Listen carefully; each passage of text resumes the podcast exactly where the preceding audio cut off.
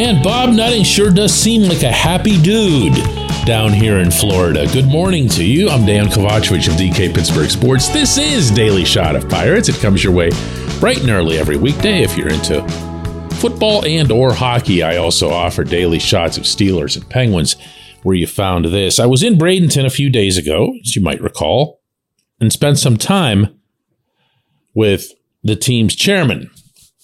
And he was in quite the mood. Saw him again the next day. Still quite the mood. Ends up chatting it up with pretty much everybody, including after I went back north to cover some more hockey. Well, now I'm back in Florida. I'm in Tampa to cover Penguins versus Lightning tonight. And after that, I'll be heading down to Bradenton for a weekend of additional baseball coverage. And I'll bet his mood hasn't changed in the slightest because he is really feeling it right now. Now go right ahead and fill in all the punchlines and everything else. That must mean he ran into some treasure chest of money or da da da da whatever else. Okay, you, you got all that out of your system now. Okay, cool.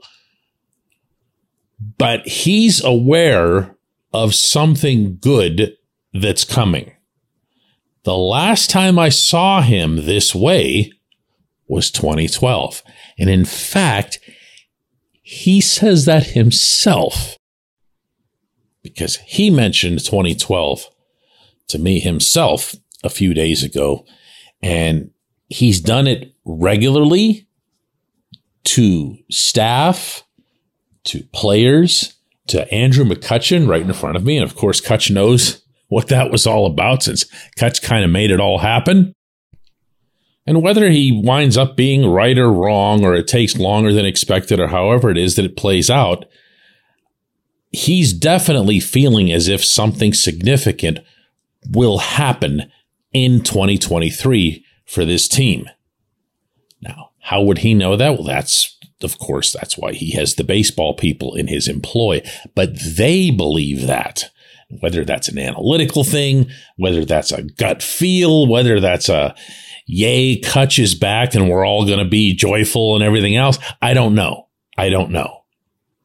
I do know that I've seen this before from him, and this is what it looks like. This is what it sounds like. I'll add into that that before each of the past couple of seasons, setting aside the, you know, the COVID restrictions and everything else, he wasn't as visible, as accessible. Now, I'm aware of what the narrative is about him. People describing him as a recluse. He's never around the team. He's up in the hills of Wheeling, West Virginia, counting his cash or whatever else. I also know that I see him all the time. You know, however many or few appearances he's making in public in general, I see him all the time. I see him at batting practices. People who are regulars at PNC Park, in addition to being regulars down here, see him all the time. Anyone will attest to that. Anybody who's around the team on a regular basis, including season ticket holders, sees him all the time. But still, over the past couple of years, it wasn't as much. And then there wasn't a pirate fest. And then there were other things that made it look like all of them were hiding from us. And now all of a sudden they're not. Maybe, maybe that's a, a, a Kutch effect thing. By Kutch effect thing, what I mean is, well, I guess the obvious. Kutch seems to have made it okay for everyone, all the way up to nutting, to walk around with their chins up a little higher. Not because they made some grand signing or grand investment. Kutch's contract, for anybody who doesn't know, is one year at five million. That's a nice, healthy, fair figure for him. It's not something that broke anybody's bank. Rather, it's that Kutch, I think, has reminded them, and again, all the way up to nutting, of how things can be when they're going well for the team, for the ballpark, for the city. And now you see, and I don't think this is any coincidence, that the ceremonial first pitch at the home opener is going to be thrown by AJ Burnett to Russell Martin, which couldn't be any more perfect. It's the 10th anniversary. If you can believe this, you want to start feeling old in a hurry. The 10th anniversary of the blackout game. of 2013, obviously 2023. Blew my mind when uh, that was that was the part of the press release that they put out that blew my mind. It wasn't that they brought these guys back, is that that was 10 years ago? Seriously? But they're even bringing that back. And I think you're going to see other uh, names and faces from that group eventually start working their way back into the Pirates family, pun intended.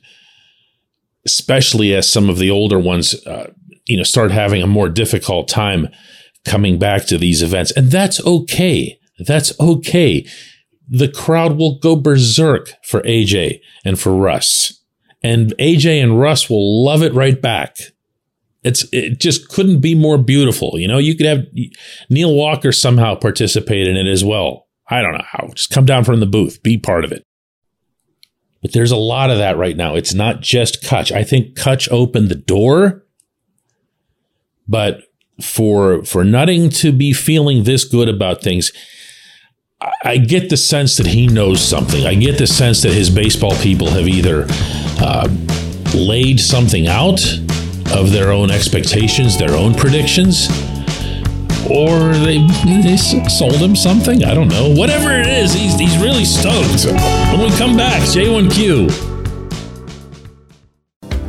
This portion of Daily Shot of Pirates is brought to you by our friends at North Shore Tavern, that's directly across Federal Street from PNC Park. It's home of Steak on a Stone, an eating experience, underscoring the word experience.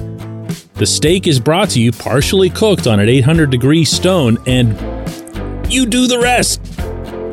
It's a ton of fun, it's a great meal, and it's a baseball atmosphere like no other in Pittsburgh. North Shore Tavern, right across Federal Street from PNC Park.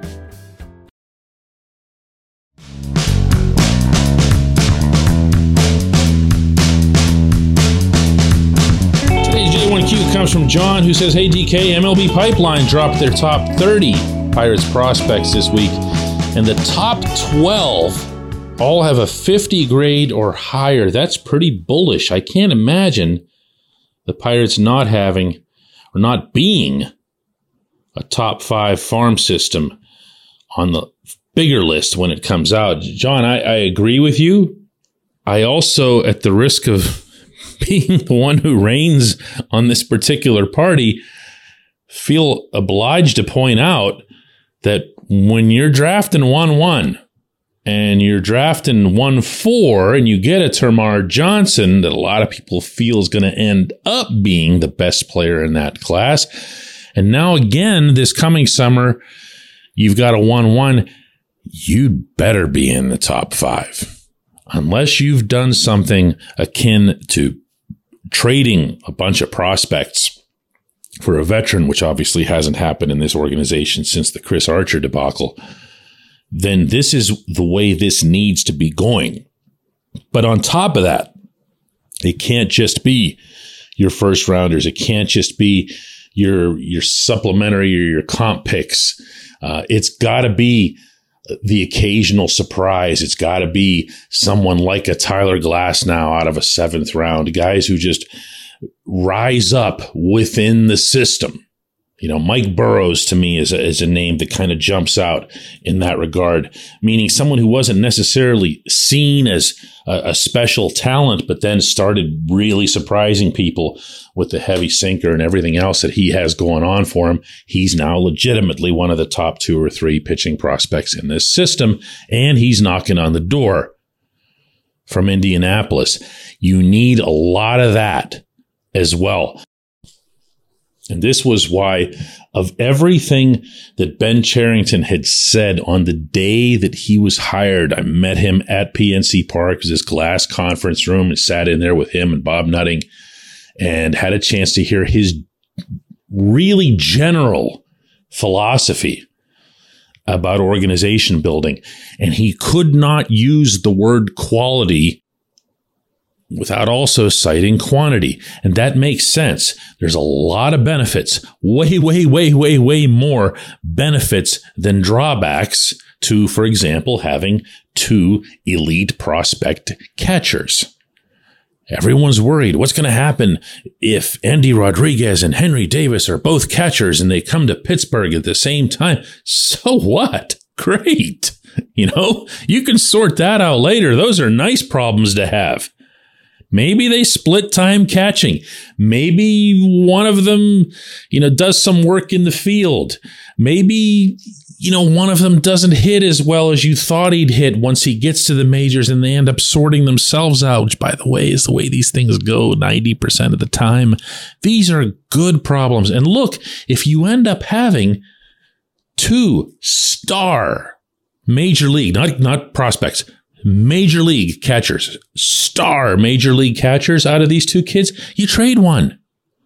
You trade one. You know what kind of bounty there'd be for that? You know what you could get in return? You know what kind of pitching you'd get back? Those are those are good problems. Now you better you better get it right which one you send out.